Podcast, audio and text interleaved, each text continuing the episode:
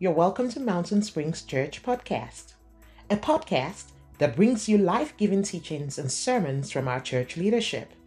We hope that as you listen, you will be blessed and edified in your walk with Jesus Christ. And now, stay tuned as we bring you the teaching for today.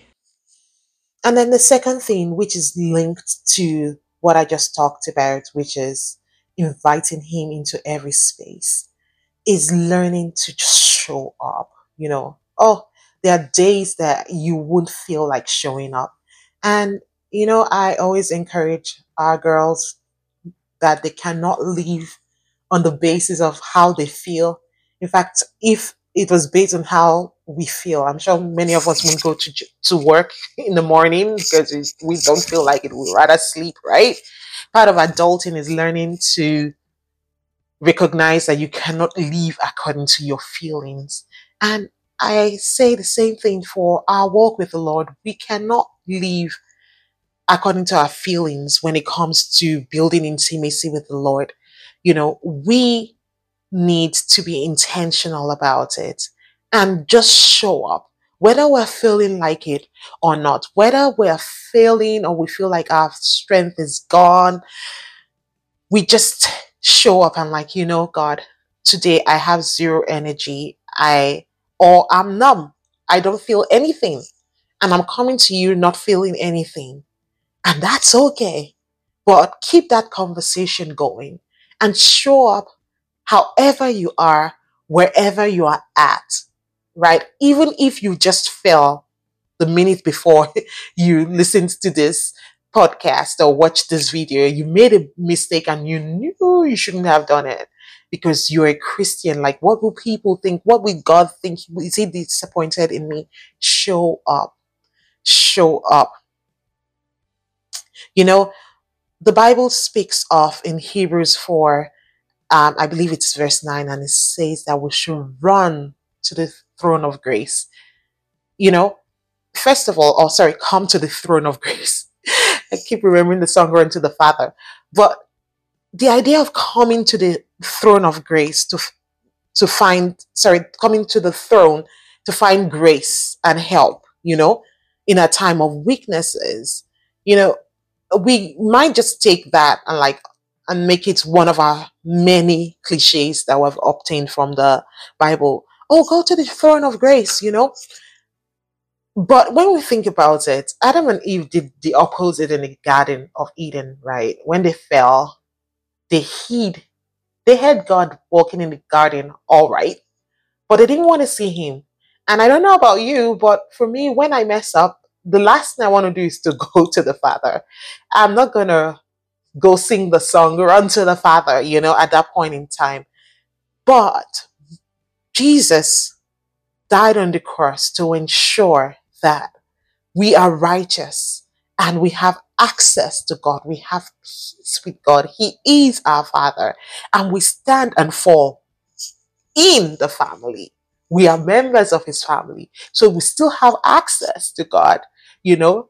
Even when we make mistakes, we can stand up and dust ourselves off, or we can run to him and, like, I'm hurt, or I hurt myself. Please help me, you know. And I'm, I'm saying this today to encourage someone. You may have missed it and missed it real bad, you know, and you feel so bad, and you're letting that sin separate you from God and prevent you from going into His presence. You know, do the opposite of what you are feeling because, hey, you are a member of God's household. You are a child of God. He bought you with the precious blood of Jesus. And so you belong to Him. You are His. You are His. So get yourself up, stand up, and show up just as you are, rags and all, like the prodigal son. Stand up and go face your father. And what you will find on his face will not be disgust, it will be unyielding love. So I encourage you, if that is you, show up.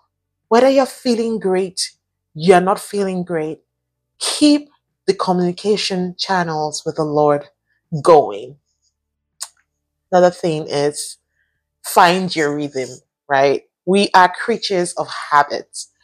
And yes, we've talked about, you know, showing up. We've talked about inviting the Lord into every space. Now you have to establish patterns of doing that. How do you show up? When do you show up? You know, how do you invite the Lord into every space? When do you do it? Now, going back to the whole idea of our quiet time and private devotions, that, that is maybe an hour or two or three long, I mean, depending on the individual, or five minutes long, you know, whatever it is that works for you, find that time and place that works for you to build that connection with the Lord. You know, some people are early morning people and they are up at five or four o'clock and every blessed day of their lives have that time with God and they connect with the Lord at that time. Or some others are night owls and it's right before bed for them. They just spend that time and decompress, you know. Now, just a word of advice for someone hearing this. You probably have people around you who do their devotions in the morning. In fact, most people I know have their quiet times in the morning more than in the evening.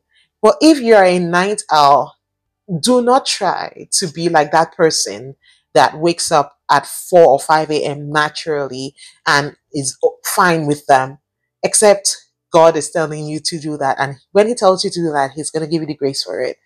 But otherwise, align align with your natural bent, your natural circadian rhythm, right? Find a time that works for you.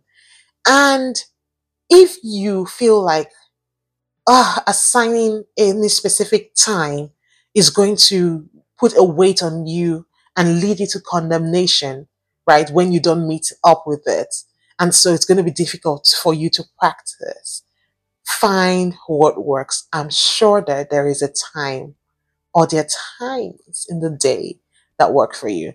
Now, I'm one of those interesting people who keep the conversation with the Lord going all day and every day. You know, I am always having these conversations with the Lord. I may be watching a show and I'm having a running conversation in the back of my head. And then there are times where I need to go focus and pray on something and then I just take time away from what I'm doing and spend focused time praying and listening, you know, to the Lord. So I am more of a pray as you go type of person and I pray every day. I'm talking to the Lord, you know. Um and um, for me because I'm so intent on relationship, it is it is having a conversation with a person who lives in me forever. So I get to know his presence, and there are times I'm, I may be doing something completely unrelated, and I feel his presence, you know, and I feel like my heart is being drawn towards, hey, go spend time, um, some time praying, go spend some time worshiping, you know, and I just drop things um, when I can and just go do that, right? So find what works for you. Find what works for you. When I hear people then say, oh, they are early morning, morning people that wake up so early to do their devotions. I don't feel envious or jealous because I have found my personal reading that I hold on to and adhere to year in, year out that works for me. So find your rhythm and keep it for life because that is how you're going to grow that relationship with Jesus. Any relationship spells the word time and commitment. So you need to make time for that relationship and commit to it, and you will see growth. Right? And then similarly, walk with the Lord. You know, um, Fido read the scripture from Matthew 28, verse 30. Um, uh, f- sorry, from Matthew 11, verse 28 to 30, rather. It says, Are you tired, worn out, burn out, burnt out on religion, come to me, get away with me, and you'll recover your life. Wow. Come to me, get away with me, and you'll recover your life. I'll show you how to take a real rest Walk with me and work with me. Watch how I do it. Wow. I don't know what that sounds like to you, but what I'm reading here looks like apprenticeship, doesn't it? Well, it is learning at the feet of a master. It says, learn the unforced rhythms of grace. I won't lay anything heavy or ill fitting on you. Well, can we just stop there and revisit that conversation again about rhythms, you know? He won't lay anything ill fitting on you so you can find your own rhythm in how you show up before the Lord and do life with Him, you know? Says, keep company with me and you'll learn to live freely and lightly. Wow, this is so beautiful. Some of the keywords there in that verse, and that was from the message translation, by the way, says, Come to me, get away with me, take a rest, walk with me, work with me, keep company with me, and you'll live freely and lightly. So we can take a moment right there. No matter how long you've been a Christian for and walking with the Lord, are you living freely and lightly? Or, and I feel like there, there's degrees, right? I mean, there are times that we take on things that we should be handing over to the Lord and, and life's pressures weigh on us. But we can live increasingly freely and lightly. That is God's desire for us as we walk with Him. So if you've been a Christian for decades and you can't feel or see His freedom in your life or see yourself growing in that freedom, this is a beautiful opportunity for you to reassess how you've been doing what you've been doing as a Christian, you know, and ensure that you are not neglecting this aspect of building intimacy, of, of getting to know Him, of w- learning to walk with Him and working with Him and watching how He does it. Like just sitting there at His feet and, and just gazing into those lovely eyes of His, you know, and, and learning to listen to the Lord and learning we make mistakes and, and then we get up again and we hear him we we just keep working with him you know and doing life with him. And in my mind that's just walking with jesus. So like i said before there is a temptation to rather than walk towards him to run away from him when we make mistakes. But i encourage you to walk with the lord every single day. And that reminds me of uh, one of the lines of, of my song, Walk With You. And I encourage you to go listen to it if you haven't.